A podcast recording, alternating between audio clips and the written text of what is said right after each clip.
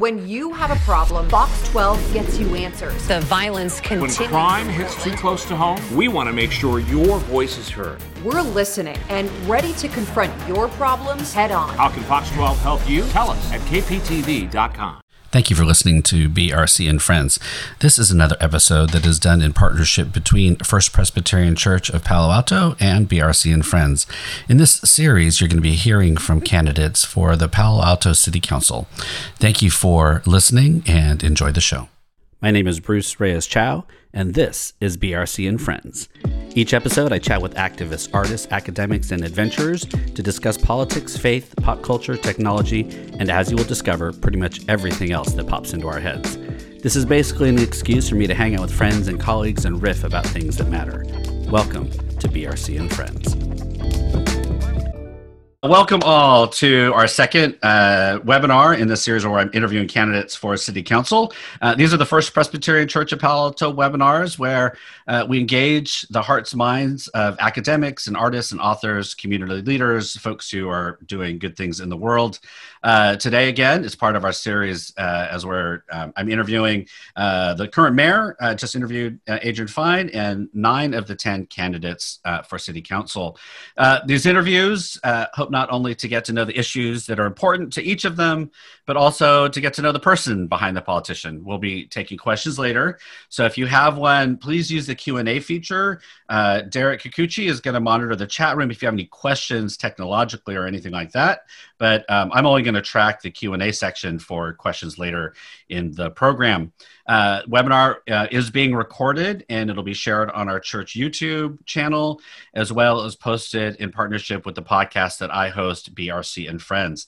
So today uh, I welcome past mayor and candidate Pat Burt. Welcome. Good to be Um, here. Thanks. yeah, if you could just, you know, I, I love being the new person in town. I'm like the new kid in town, and I don't like know anybody. So, uh, but I do know you used to be mayor. Um, so I I, I carry uh, with every candidate and every person I talk to. I just am like, oh, I get to meet a new friend. So, uh, t- tell me tell me a little about yourself. Give us um, some context, background to who you are. Who who is Pat Burt? So I grew up around here um, in Santa Clara Valley. My parents were both teachers, um, really renowned uh, teachers in Cupertino and, and Los Altos. And um, so I, I was influenced by uh, that culture. Both my sisters are teachers. And, and so that whole orientation toward public service and uh, has been part of my DNA. Um, I even worked uh, in Palo Alto throughout my college career at what was then Co-op Market. So long-term Hmm. uh, residents will re- recall uh, those markets fondly.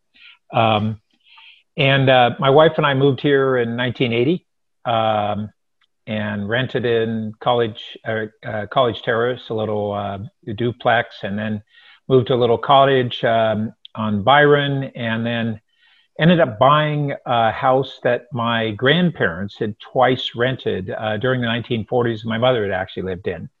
And um, when it went on the market, uh, just had to move there.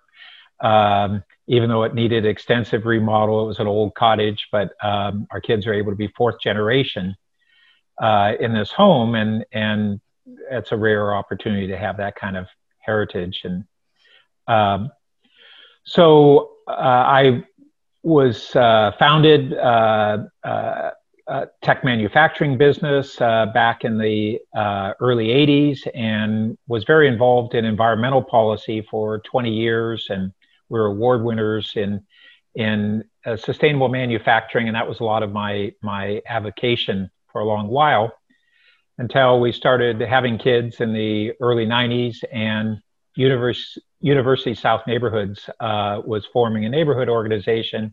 And I got pulled into that and really actually loved it. Um, it was a very inclusive grassroots organization focused around the de- redevelopment of the big, um, what was then the Palo Alto Medical Foundation site. And so we ended up having a, uh, it was a coordinated area plan, but it was really uh, a great lesson in grassroots democracy. And it was founded on principles of looking at, at identifying shared values first before we leaped into solutions. And the commonality of values uh, ended up being far greater than was the, the ideas that people would would uh, assume about uh, uh, development or whatever. And out of that, we ended up having a, an incredible development plan of not only a park, but a daycare center and affordable housing at the Oak Court Apartments, uh, and uh, a whole bunch of wonderful community building aspects to it. Good, great, thanks. Yeah. Um, so, are, are you uh, were your kids Paly or Gunn? Like, what's the Paly? So, they are Paly, right? Yeah.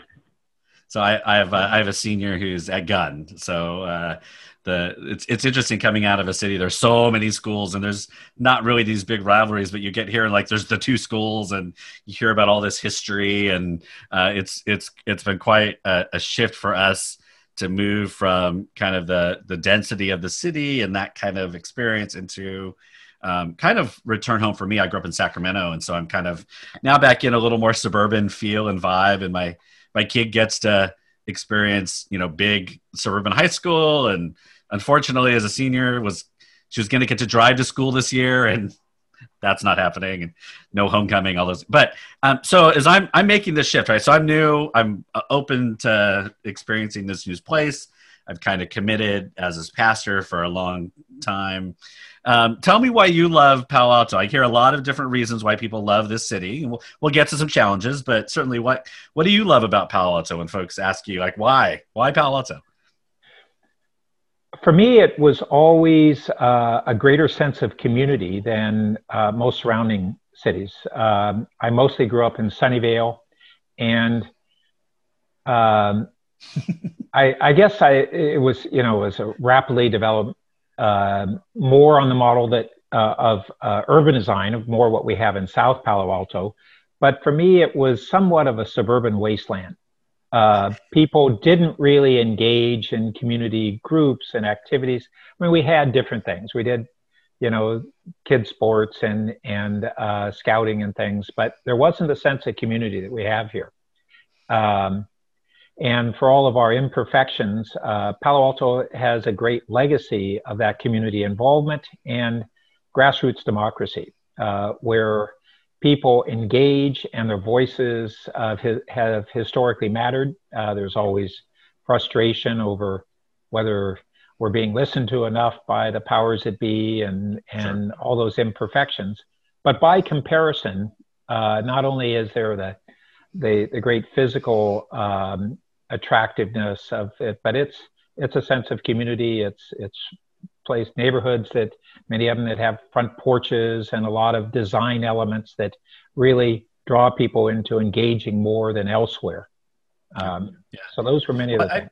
Yeah, I, I found um, in a very positive way. Some people don't like to be called a small town, but uh, you know, I kind of I, I think it's in a very positive way. In, in some ways, like my neighborhood in San Francisco, it felt like a small town in a sense because you hardly ever moved out of out of that little bubble, and it kind of feels like I'm getting to know, especially the southern part of Palo Alto, get to know people and organizations, and um, you know, I, I did a podcast where I interviewed a bunch of the baristas from Philz on Middlefield, is just trying to get to know what's going on in that with that generation of people. Um, I've really appreciated the the that kind of small town connectedness. Somebody asked me on Sunday when I announced that I was doing these, and they're like, "Oh my gosh, how did you get all the candidates to agree?" And I said, "Well, I asked." Like, like and you know, and in in San Francisco, that might have happened a little bit only because I've been active, but it wasn't like a new person could walk into San Francisco and be like, "Hey, I'd love for you to come on our webinar with our church, and you're going to get all candidates to come on." So there, I, I, echo that that's much of what we've experienced um, about living in Palo Alto. But um, so let me ask you, you know, you mentioned some of the little things like what, what do you think are going to be some of the, the collective challenges for the community? What do you see as you're, you're moving back into um, public service and elected form? Like, what do you see as the challenges uh, coming forward for the community? Well, we have an unexpected set of challenges on top of the ones that we were already anticipating and have been there a long while. So the, the unexpected, of course, is both the public health and the ensuing economic uh, emergency and crisis that we're facing, uh, both in the private sector in our community, uh, but in city government, which is how we deliver all the services that in normal times we tend to take for granted the role of local government. But it's suddenly everybody realizes, oh, wait a minute, that's where my libraries and parks and all the teen and youth services and uh, uh, public safety and, and emergency response, and in our case, uh, clean water, clean electricity. Uh, they all come from local government.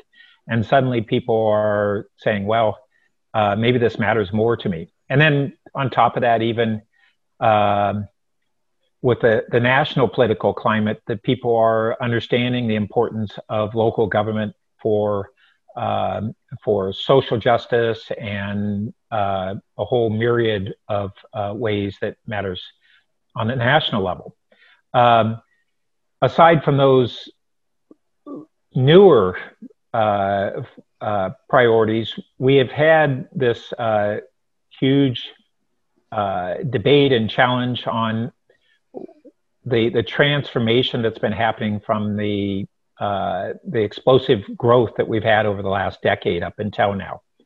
And uh, how do we balance the issues of, of uh, uh job growth with uh, housing and housing for divi- diverse incomes and the transportation challenges and others, the infrastructure needs that go along with that. And so that was the has been the most uh, difficult and contentious issue for a long while. And then the third major area that I've been deeply involved with is environmental issues. Um, and it, it really ties in with the second one. And ultimately, it's about how do we have a sustainable uh, city and region where environmentally, economically, and socially, future generations are able to have comparable opportunities to what we've had. Um, and uh, and certainly today climate change is is central to that uh, that challenge. Yeah. So tell me, um, let's just uh, move into some of that. I, I, am giving all the candidates you know the same slate of, slate of questions, but uh, but also just want to talk about since you kind of moved us into the climate change conversation. I know Palo Alto is really trying to take the lead on this, and being a city that um, uh, I forget what year we're trying to get to clean, but um, tell tell me a little bit of how as you get if you, say you get elected, like around climate change, what are you going to be focused on? What are you going to be pushing on? What are you supporting? Uh, I know a lot of folks in our congregation are involved with Cool Planet, and there's going to be a forum, particularly on climate change. So I won't spend a lot of time, but tell, tell me a little bit about where you're headed with climate change. So, uh, the, the goal that you alluded to is uh, our in our uh, sustainability and climate action plan, which we adopted in our, our version 2016, is called an 80-30 goal. So it's 80% reduction from the 1990 baseline um, by 2030, an extremely ambitious goal. And unfortunately, uh, the last three plus years, uh, we've fallen behind on uh, our pace of progress. Uh, when I was last on the council, we made some huge uh, advancements, which actually laid the groundwork for such a reach goal, uh, because that's one of the most aggressive goals anywhere uh, globally. Um, so we had actually uh, in 2015 uh, initiated 2014. In 2015, we were one of the first cities internationally to have 100% carbon neutral electricity. And we did that because we had started a foundation a, a, a decade before, uh, more aggressive than even the state on renewable energy uh, portfolio. We expanded it. Um, interestingly, uh, we we had a battle in about 2012 with our staff who said cost of renewables were going up, and we had to uh, buy into some renewables that we were surprised were even properly categorized as renewable. And several of us on the council battled staff and refused to accept the recommendations, which was a blow up at the time. And they oh, said, sure. You're never going to get there. And um, instead, uh, the path that we thought would occur, but we didn't have certainty, is the cost of renewables then began a downward uh, uh, drop uh, fantastically, and it continues to this day. And we were able to go from a target of 33% renewables plus 45% hydro, which the state doesn't categorize as renewable, uh, to actually, for the same budget, get to 100% carbon neutral electricity within just a few years more. And we did it at a third. All around the world, poverty is stealing choices from kids. It's time to give those choices back. Introducing Chosen, World Vision's new invitation to sponsorship. For the first time, kids have the power to choose their own sponsors. Now the choice is theirs. The choice to take hold of their future, and even the choice to step into a life-changing relationship with you. Learn more at worldvision.org/slash chosen. Lower costs than PG&E charges uh, our surrounding um, uh, communities. Mm-hmm. So they're dirtier electricity at one third higher cost than us. So that was well the foundation. Done. Yeah. Well done, council. At, at that, uh, I, I won't ask you to comment on whether the council since then has done a good job or not, but uh, definitely want to continue to move on. So, um, I, as I said, I, I sent out a bunch of questions that I'm asking everybody, but I also want to give chance to have everybody talk about what they're excited about and their passion. So, um, the first question, we're going to start with the real easy one. I tell everyone we're an easy one. Let's talk about institutional racism and policing. Um, and there's a lot of movements out there. You know, uh, George, what's the George Floyd um, kind of uh, social uprisings beginning to happen and, and continuing all over. Uh, I was just at an event last yesterday in Palo Alto, a Black Lives Matter gathering. Um, and so there's a lot of passions, energies, ideas. Um, I certainly have my opinions where our church does all the kind of things, but I want to get to know about what you all are thinking. Um, so I want to talk and you know, ask you a little bit about um, how you see um, inst- institutional racism, particularly in Palo Alto. Like, how do we address it?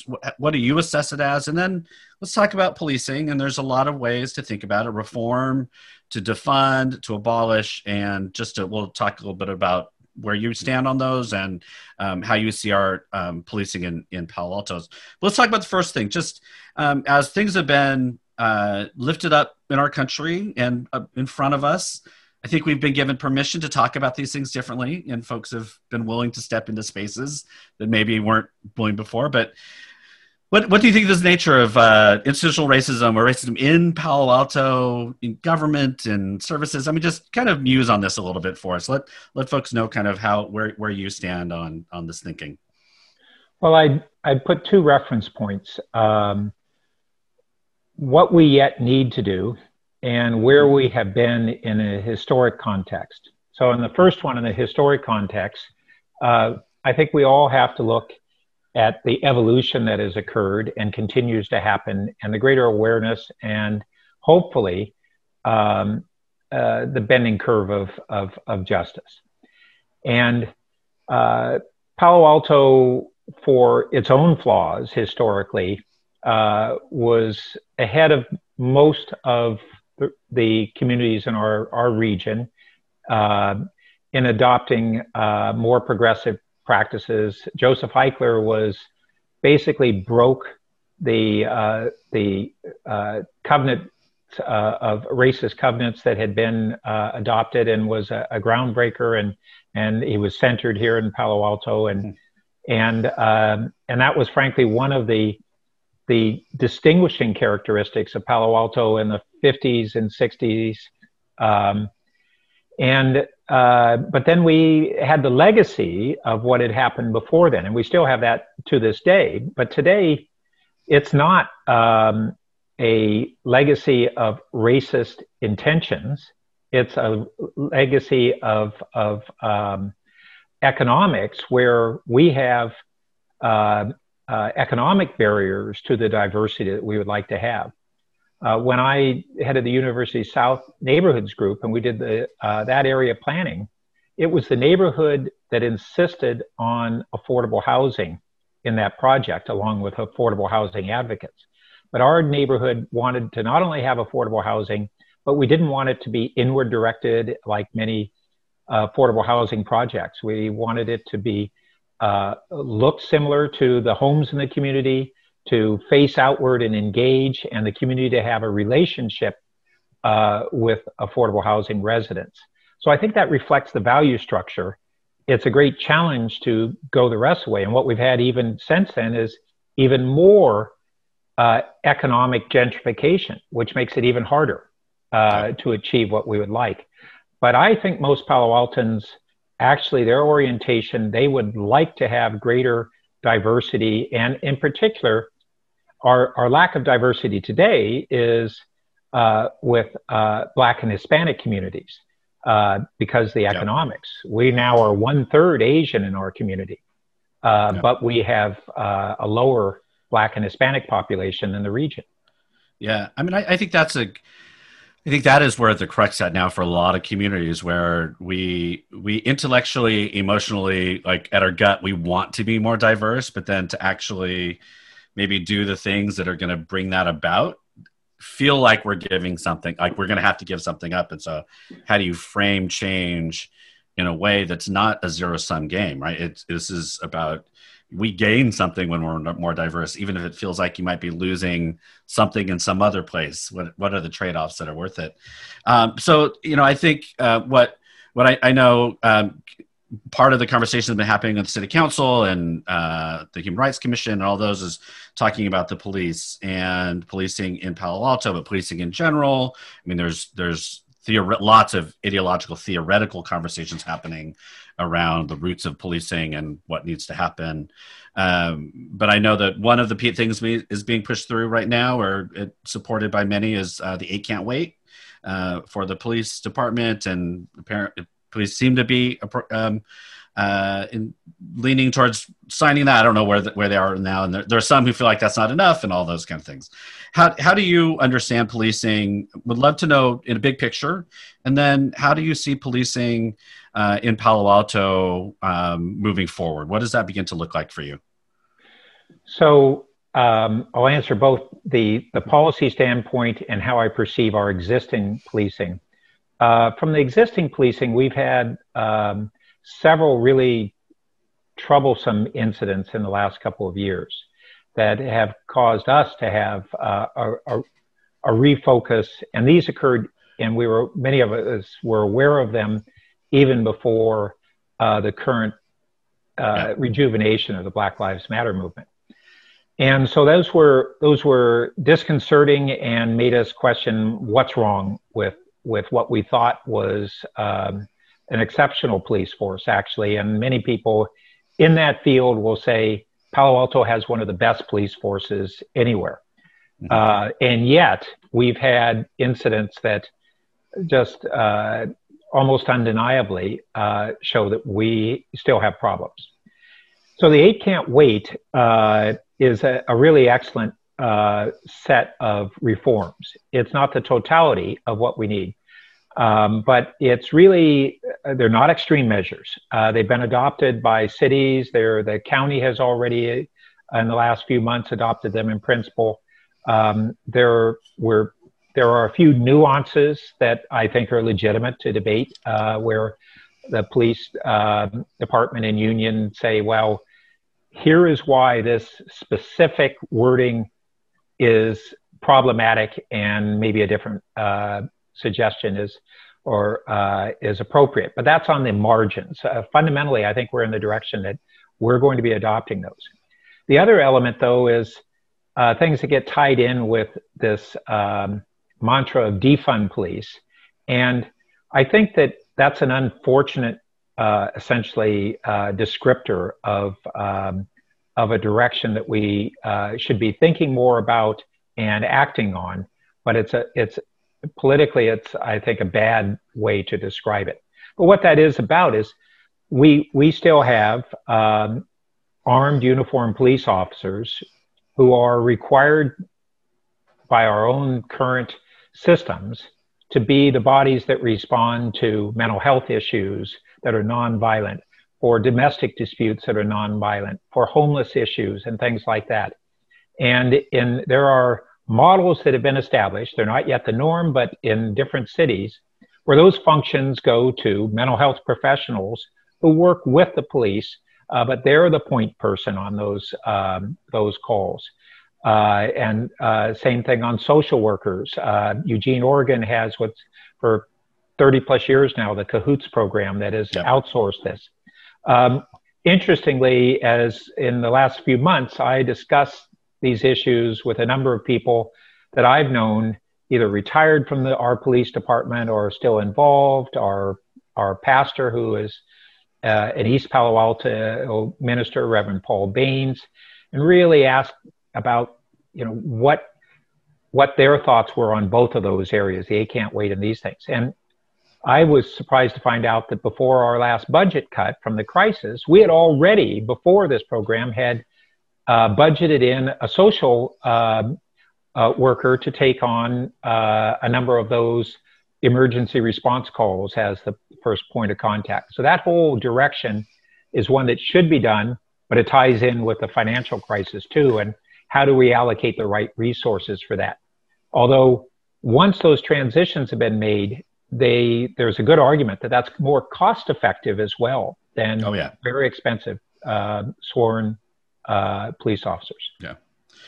Thank you. I, I, I, will leave a little bit. I, you know, I think uh, so. San Francisco is an eight can't wait city, and it doesn't help. I, I, I will just, I just want to. I, I think I'm one of those that feels like it is uh, sometimes, if even if we get there, it almost is an. Um, I wouldn't want us to kind of then ease off, right? To begin to think that that's all that's going to happen. And yeah, do you mean uh, doesn't help or doesn't solve the problem?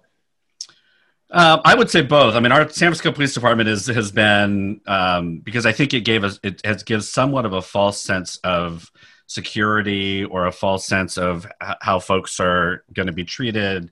So I, I, just think it's a it's it. There's a lot of debate about eight can't wait um, within a lot of Black communities as well as abolition communities and things. So it's it's something that um, I appreciate that the, the movement's happening, but um, would would also encourage folks. And I'll I'll say this to all the candidates. I mean, I think just to to to look at how eight can't wait is perceived in a lot of spaces isn't it's it's more seen as a reform as a way for it's it's often seen or sometimes seen I'll say uh, as a way to to not quite do enough. And so um, you know I, I'm I'm kind of staying out of the I'm the new guy and so I'm staying out of the particulars of it in in our political arena but um, it is something that I'm pretty passionate about these days.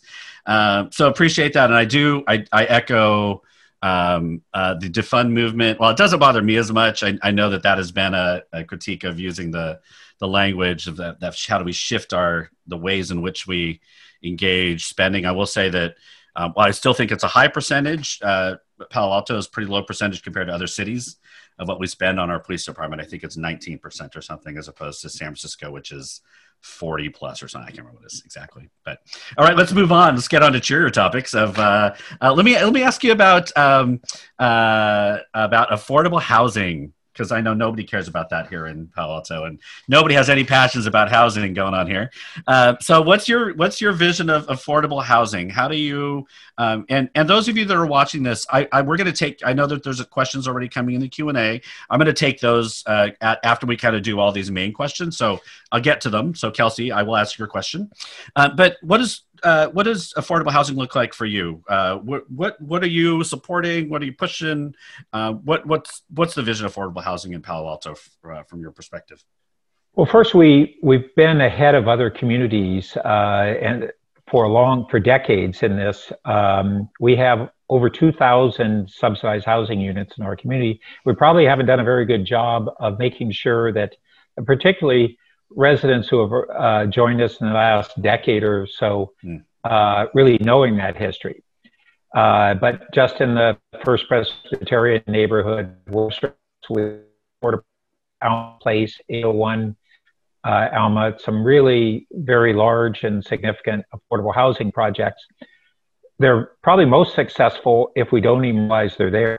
Uh, they're part of unity. And then we have inclusionary housing where larger developments have a percentage there. The problem going forward is that um, the funding for affordable housing is really grossly inadequate for um, the greater need that we have now than we did before. because um, uh, the Bay Area Council, for instance, did a study a few years ago. For each new high tech job, 4.3 other jobs are generated. And for the most part, those are lower income jobs. They're either moderate income or low income. And in Palo Alto, moderate income jobs does not allow um, uh, you to afford housing here. And so, and we don't have a mechanism to build moderate income housing. We've actually had greater problems building that than we even have on the affordable, and we have problems on both. So we have several different dials that we're able to turn. Uh, we're able to do zoning incentives, which uh, just two years ago we had some very major changes in zoning to streamline and upzone for affordable housing. And we just got one project through that occurred uh, in in part because of those zoning changes on El Camino Wilton Court. Um, so zoning changes, we can do more. There's also a problem where uh, affordable housing has to compete with the value of land for office and things. Uh, and so we, in my mind, we need to eliminate in certain locations that competition where we make housing as the only uh, development that's allowed in some of these areas. And then we have the funding. And so we get it from impact fees from uh, commercial development and uh, market rate housing. And then we get it from. Um, 15 minutes could save you 15% or more. Oh, that's a cheer we used to do in softball. Uh, what? It's uh, actually Geico. Whenever someone hit a triple, we would wave our bats and yell, 15 minutes could save you 15% or more. But we never got to use it because we would only hit home runs. Annoying. The phrase is from Geico because they help save people money. Geico? Yeah, they were our team sponsor.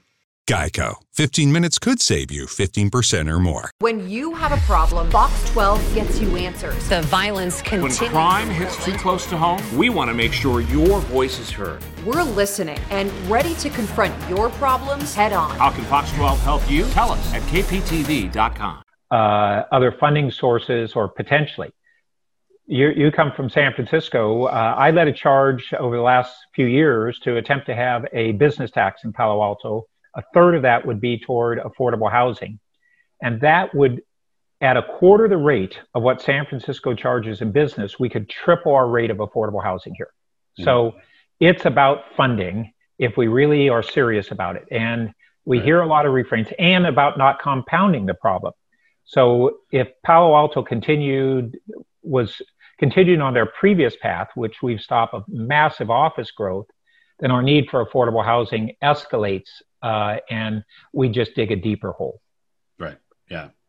Yeah. I mean, it's it's funny. Uh, you know, uh, one of my kids, you know, got a job in Palo Alto, and minimum wage is great. And she's like, "Yeah, it's great." I'm like, "Well, it's great if you're in high school. Like, it's it's like super awesome. But if you're tr- trying to make a living, I mean, a lot of her her coworkers were 20 and 30 year olds driving from other places and would, and would talking about you know living wage and all those kind of things. I mean, it's a it, it's it's a shame that more folks who work in Palo Alto and come here and enjoy the city and can't actually live here. Um, I know some of the questions around affordable housing have been architecture and you know traffic and all those kind of things. I mean, what are you what are you hearing in terms of um, what are the arguments? Again, I think everybody would say yes, we want more affordable housing, but then like how do we do it? What are the arguments against some of the things that you're pushing? Like what are what are the folks saying to you? Is like no, we don't want to do this because like what are, what are you hearing out there? What what's the pushback? Well, so there'll be initial pushbacks. And um, one of the faults that I have seen by affordable housing advocates is that they want to say we're on the right side of, of justice, and therefore any concerns by anybody else are illegitimate. And instead of uh, having that value based discussion that I talked about before, and uh, and then sitting down and understanding well what are your concerns so we had this wilton court project on el camino which was over half um, disabled adults. Um, and in many communities there'd be hesitancy to uh, have that kind of a project for various apprehensive reasons reasons. And that neighborhood ventura neighborhood which has historically been our most diverse neighborhood in palo alto um, uh, that community actually uh, was embracing of the concept of an affordable project and meeting those social needs, and they didn't have any problems with that. They were having problems with cut through traffic that the city wasn't dealing with, and a couple of minor architectural issues. We ended up sitting down, and, and they were going to uh, not be able to support that project. Uh, and a couple of us sat down and facilitated that. And within weeks, uh, uh the uh, Palo Alto Housing Corp and they came to uh, reconciliation and on with just minor changes. And they became supporters, enthusiastic supporters of that project. And they were so glad that that other issues were able to be resolved because they wanted to support it. It's not the other. So I had the same discussion with Joe Simitian, our county supervisor, as a similar philosophy to mine is that if we simply sit down and engage in problem solving, we almost invariably uh, will get community support around the affordable housing project. If we just try to ram it down folks' throats, they'll rebel even over little things uh, or things that many of us don't think are big obstacles. Um, right. But that's been my experience and the experience of several others. Well, I mean that's any any social change, right? You have you do have folks that are kind of pushing, got to push the edges for then some of some of us who might be able to kind of be in that middle bridging conversation and to bring along the folks who were a little more resistant. I mean, I I kind of have always been like I, I need I need the people in my life to ch- kind of push out a little bit, otherwise I might not like step into that space as easily but yet i can hold a space that's maybe a little bit more relational um, and and all i mean i kind of think all those are needed in in many ways. So that that's helpful. That's that's really good. Let me ask you a little bit about um, uh, faith community in in Palo Alto. I've heard from uh, Mayor Mayor Fine last said he's never seen the faith community be quite as active as it has been lately. I don't know how much that's been true, or if that's just you know I know historically it has been. But what do you see as the faith community's life in Palo Alto, and and and um, how can we be helpful? Uh, in some of the things that you might be thinking um, about the future of our city? Well, I think actually um, the faith community's been historically more active than Mayor Fine realizes. Um, and but I think that um, it has not been in as great of a leadership role uh, in recent decades as it can be. And I think that the a couple of times where it would um, uh, elements of it would would say, well, we need to get more engaged, and it a couple of times it would be, well, we've decided what the outcomes ought to be, and what we have to do is is force those upon the community. And I think that's a real misguided approach. I think the, the role of the faith community is around uh, building a, a value based consensus that appealing to our, our better sides as a community and, and bringing out what I think is actually sometimes a latent uh, set of progressive values that we're not reflecting on adequately about uh, how to fulfill those values locally, and that the faith community can have a real leadership role in that. I had wanted to create a, an organization the last couple of years, and we may yet, um, uh, that might be called Palo Alto Together, but would bring together not only the faith community, but a whole set of community partners that are very, uh, it's, a, it's a rich set of community partners who are committed to um, living up to our potential as a community. And the faith community, sh- I think, could and should be at the center of that, but not to step forward with um, the outcomes that they've decided in advance and impose them, but to lead a moral discussion and a value based discussion in the community. And I think out of that, uh, we'll then get the progress. Yeah. Well, good luck with that. I mean, most most most right. faith communities, right? I mean, in some ways, I would say yes to to most of ish what you're saying, but I mean, I think there is an element of of we come to faith in that, and and and some choose not to be involved politically, right? That's just not something that they see as the role of their communities, and and and I think are, are somewhat safe, right? I mean, kind of absorb the culture around and then there are others that are pushing out to have a moral voice which is kind of a decision about where we should head. So, I mean, I think I agree with you around how we might do that, but at the same time, I think faith communities should be able to claim some kind of um, kind of uh, moral space that we're occupying from a particular perspective. Um, not well, that everybody so, has to have it. Yeah. So the moral yeah. space is what I was talking about. Yeah. I'm talking about uh, uh, leaping into a conversation with uh, predeterminations of how to translate that moral position into specific development outcomes or whatever political outcomes. I think that the, it's about leading as opposed to imposing. Yeah. And I think that the we have a vacuum in that leadership, in that moral leadership, and I think through that uh, the community will live up to its its uh, uh, greater uh, uh, uh, potential. Great, I'd love to see. I mean, I know that they've come at that the interfaith folks have come together around certain issues or there are things that are happening. I know I I, I often have heard about the, when the uh, the mobile mobile home park uh, that was there was a big debate about that, and then there's stuff about um, RVs and just lots of things where they've been more issue based. And I know there are certain folks who are engaged in some. Uh, I mean, you have Coloma who's on the um, on the Human Rights Commission now. Um, so I mean, I, it's it's um, would be great to see more integration of the ver- variety of faith communities that here are here. So um, let's move on. So let me just, this is a very broad question, and then we'll go to your question and answer, folks who are watching uh, this right now. Uh, so, what is your vision for Palo Alto in five or 10 years? You can choose. Like, what, lay that out for us. Five, ten years from now, what, what does Palo Alto look like? Well, I, I don't think it'll look radically different physically.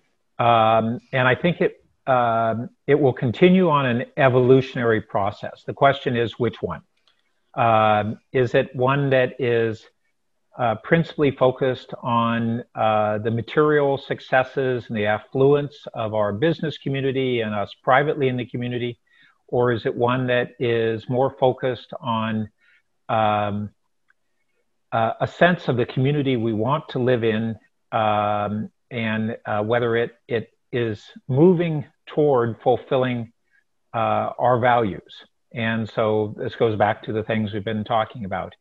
Are, is it one where we are willing to do the things to create greater diversity, even while we're struggling against uh, economic trends toward greater gentrification? Is it one where we um, we care about the, the the livability and and the focus of the community that that people who live here are thinking uh, not predominantly about uh, how to become more affluent. Uh, we certainly understand the ambition and the, the great skills and abilities of, of much of our community, uh, but we are more focused as a community on uh, the human qualities of where we live and how we relate to one another. Um, so I think that we have that potential to recalibrate in that direction. Um, and that's what I, I want to work to do. Great. Thank you. Thank you. All right. We're going to take questions from uh, folks in the audience. Um, uh, I'm to, I'm to not quite go in order because I think some of these might be a little bit uh, quicker. So I'm to uh, ask Margaret Fiddler's question. I'm to read them because we're recording this. And so folks who are watching this later get the question. But um, Pat, you can see these as well. But uh, for Margaret Fiddler, what do you favor for the Fry's site? Any chance we could get lots of housing instead of a big box store, adding traffic and parking issues, and adding jobs and housing uh, and ha- housing imbalance? So, talk about the Fry site.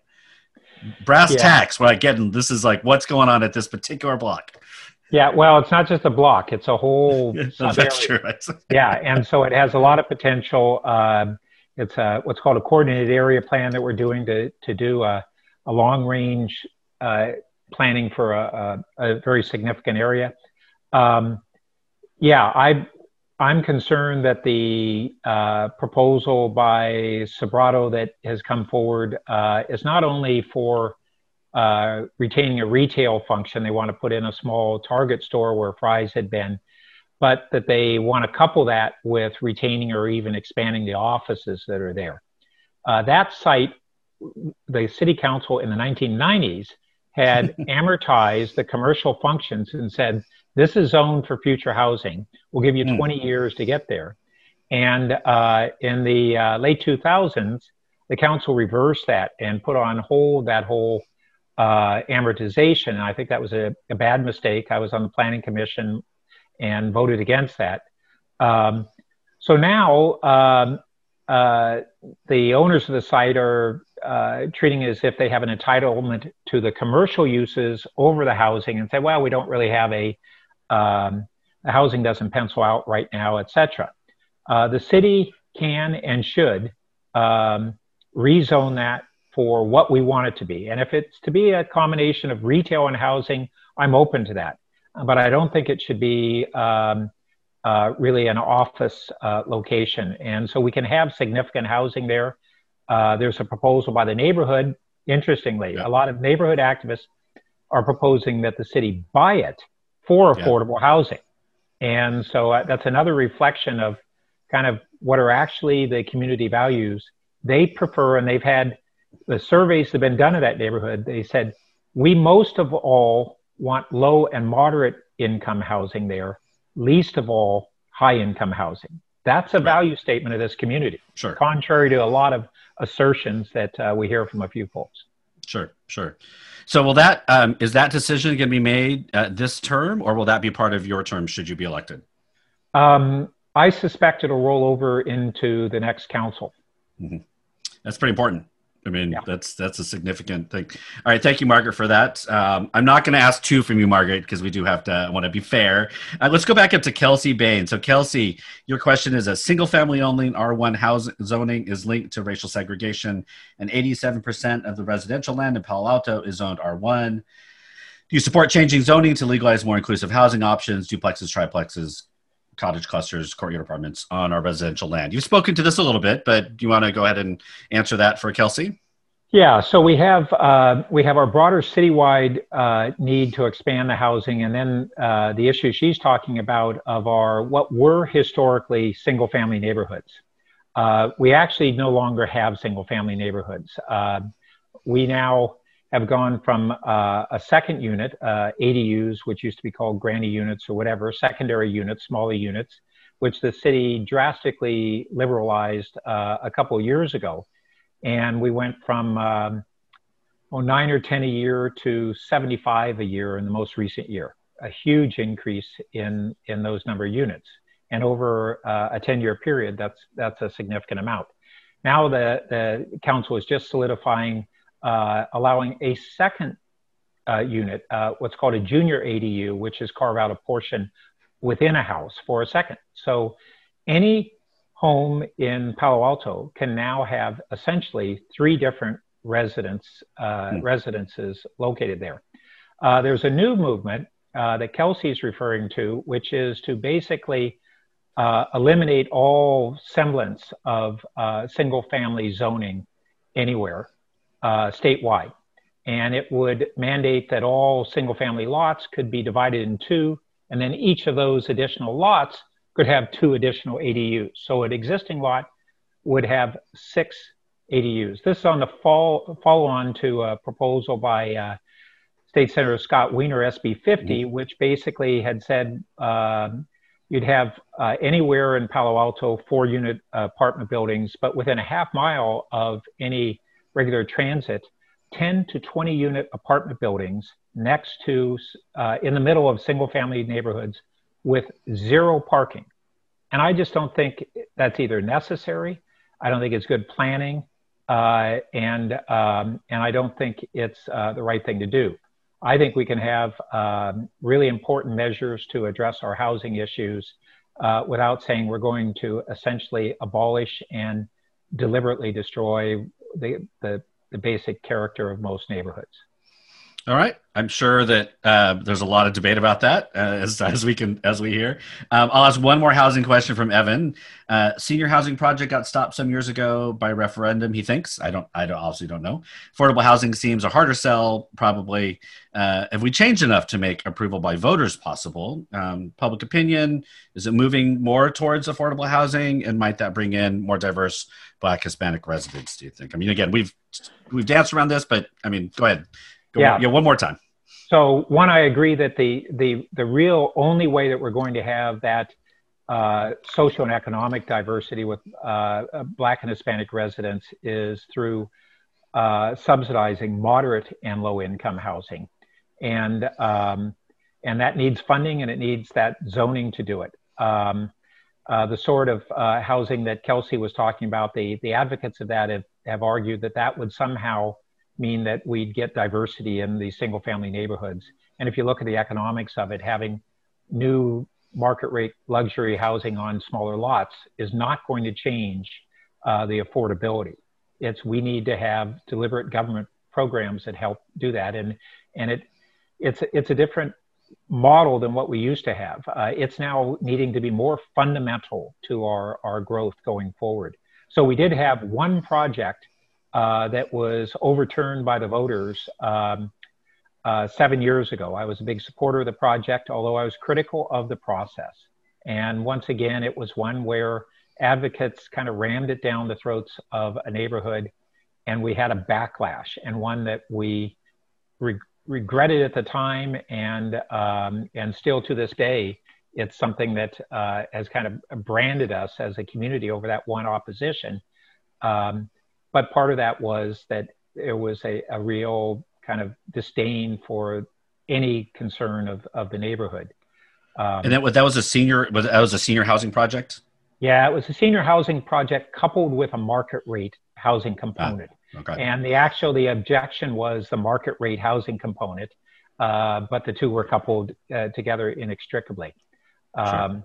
And um, yeah, so I, I, I thought the the referendum was a mistake, but I also thought that the way it was approached was uh, brought that on.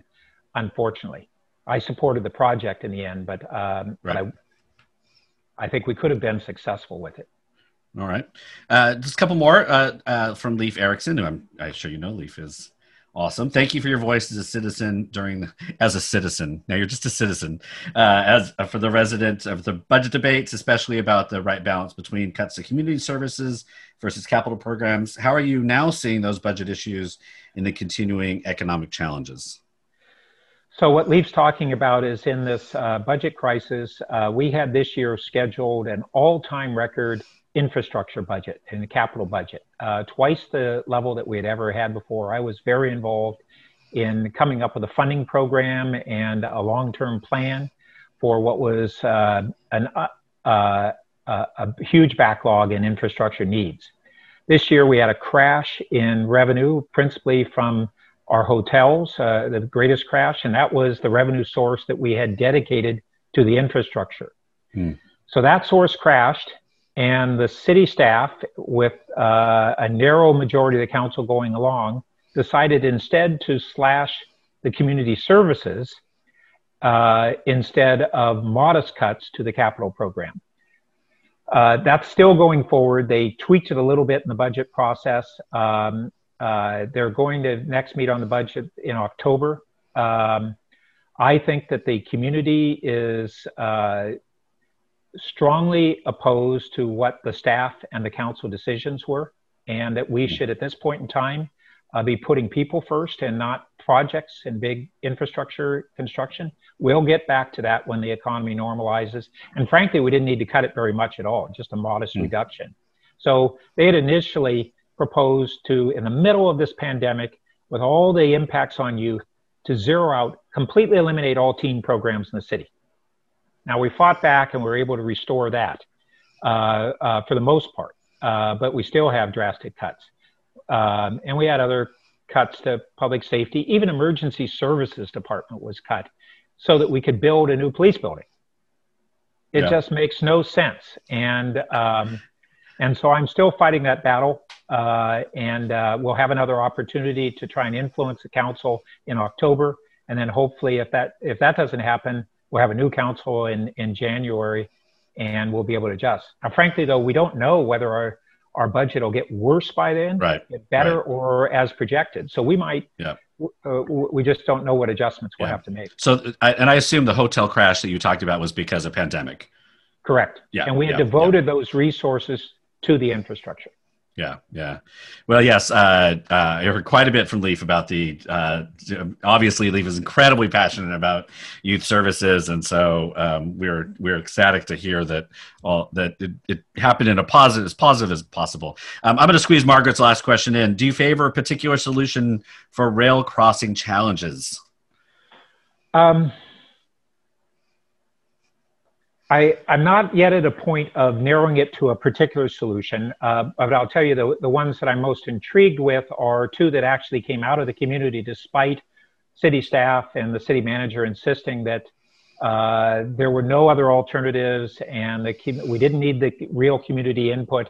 And now the most promising ones were, were generated in concept by community members, have now been fleshed out at a moderate degree. And so they're kind of at Churchill, it's a partial closure um, right. And down at Charleston East Meadow, it's uh, it has to do with a roundabout and a new uh, approach there. Um, we don't have enough information yet to be certain that those are the right ones. Those are the ones that mo- look most appealing to me. Uh, right. We have real, our grade crossings are exceptionally challenging because we have a, a very narrow right of way and housing uh, in Alma virtually abutting it. So we have yep. no wiggle room, and I, I, knew it was going to be a tough uh, challenge, but uh, I like the progress that the community group has done. It is another example of how empowering a community group in Palo Alto is really part of what I think is both the DNA of the community and utilizing just the, the, the great resources that we have in our citizenry, as opposed to stiff arming them and saying all good ideas must come from consultants and staff and I've just never experienced it. Uh, we have a lot of bright people.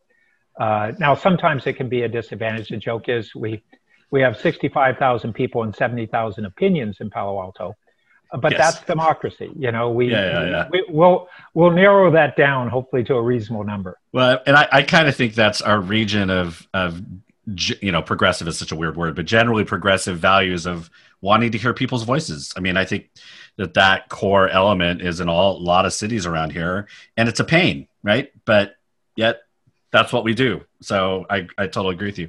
All right we're going to shift towards the end now. You have any questions for me? I always want to give an opportunity of folks if anybody you don't have to but um, as i'm got to sit and ask you questions for the last almost hour. Do you have no, any? I was I, I, was interested in kind of as as someone who's been here a year, what your perceptions were, and you really shared some of those at the beginning and off camera. And I, I, that no, that was I, I valued that. So and yeah, and, it's and it's particularly important to hear a frame of reference of someone who comes to the community now versus somebody who's been here for a decade or several decades, and we're still thinking in past perceptions that may or may not be how somebody views us when they they they arrive.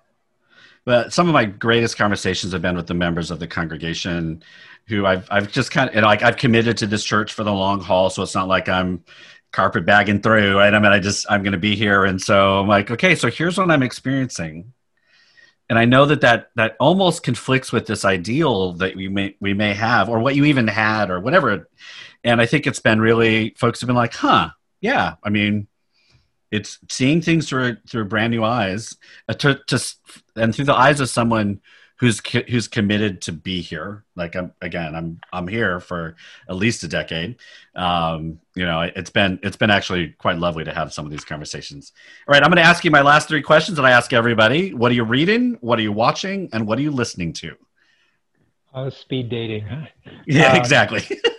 So, um, reading um, a couple books. Uh, one's called Strong Towns, which is how to really look at uh, reinvigorating uh, communities, towns, and cities according to rebuilding uh, uh, values and infrastructure and all that really make communities uh, positive. another book is called Winners Winners Take All. I Don't know if you've heard of it. Hmm. it's a critique of um, of how um, kind of the the elite, uh, the tech elite, and otherwise uh, have claimed that their their mission is to change the world in a positive way, and and it's a critique of of um, that claim. Mm-hmm. Uh, what am I watching? Uh, too much uh, cable news. Um, yeah, yeah. for most of us, probably. yeah. Um, are you, are you binging any shows? Like, are you like This, yeah, this I is the had, uh, time. a few different ones. I'm trying to think uh, uh, what, but I've run out of time, and especially with a campaign now, I I just have to shut it down. Unfortunately, the campaign's cut into the cable news uh, binging. That's probably that's probably a good thing. It's probably a good Um, thing. I think. uh, Let's see on uh, what I listen to. A combination of music. Um, I'm I'm a blues and reggae fan, Okay. um, and and actually I've been listening to more of it recently. Um, um, just it, it's been something I needed to do and get back Yeah. to that. I was I was just um, I have a new artist um, that as we were we have a, my campaign kickoff tomorrow and we were looking for some music and um, and I wanted to um, have a, a version of uh, Van Morrison's Brand New Day, um, but by uh, Miriam Makeba. I don't know if you ever heard of her. Mm. Uh, so she was the grande dame of South African uh, liberation music, uh, really a jazz singer, uh, contemporary of Mandela and Hmm. uh, uh, very famous artist throughout Africa. And she did a great version of that song, and I Oh. just I fell in love with it. Is that is that kicking off your campaign or? or No, uh, so okay. um, no, I'm closing with um, um, uh, Richie Havens' uh, version of "Here Comes the Sun." I don't know if you know it. yep. Uh, yep, sure. Yeah, it's great, and uh, Okay. lyrics are right. We're kind of looking at how do we how do we emerge from our present crisis. All right. Well, good luck on that kick, kickoff. And I know this is just a. Um, I've been involved. In, my mom worked for the state legislature for 25 years. I'm involved in campaigns for my entire life. It's Oh, such I a you. strange, strange time for everyone, for sure. All right. Uh, thanks all for joining us today. We're out of time. Uh, please be sure to register for all the other webinars with the candidates. I have eight more to go, so I appreciate Pat kind of leading us off this way. Uh, you can connect with Pat on Twitter and Instagram at PatBurtPA, and then you can connect with me on all the uh, social media platforms at B Reyes Chow. Uh, please be sure to follow and connect with First Presbyterian Church on Twitter, Instagram, and Facebook at FPC Palo Alto. Subscribe to our YouTube channel. Uh, you just search First Presbyterian Church Palo Alto. You can find all that. Thanks to Derek Kikuchi for helping out again on the webinar. And thank you, Pat, for sitting down with me today. Thank you. Yeah. All right, all. Thanks for being here, and we'll uh, see you at the next webinar. BRC and Friends was produced, written, recorded, and edited by Bruce Reyes Chow with zero help from his dog Vespa. Please be sure to rate, review, and subscribe to BRC and Friends wherever you listen to podcasts. Also, please follow, like, tag, and share on all the platforms via BRC AND FRIENDS. Thanks for listening to BRC and Friends. All around the world, poverty is stealing choices from kids. It's time to give those choices back. Introducing Chosen, World Vision's new invitation to sponsorship. For the first time, kids have the power to choose their own sponsors. Now the choice is theirs. The choice to take hold of their future, and even the choice to step into a life-changing relationship with you. Learn more at worldvision.org/chosen. When you have a problem, Fox 12 gets you answers. The violence continues. When crime hits too close to home, we want to make sure your voice is heard. We're listening and ready to confront your problems head on. How can Fox 12 help you? Tell us at kptv.com.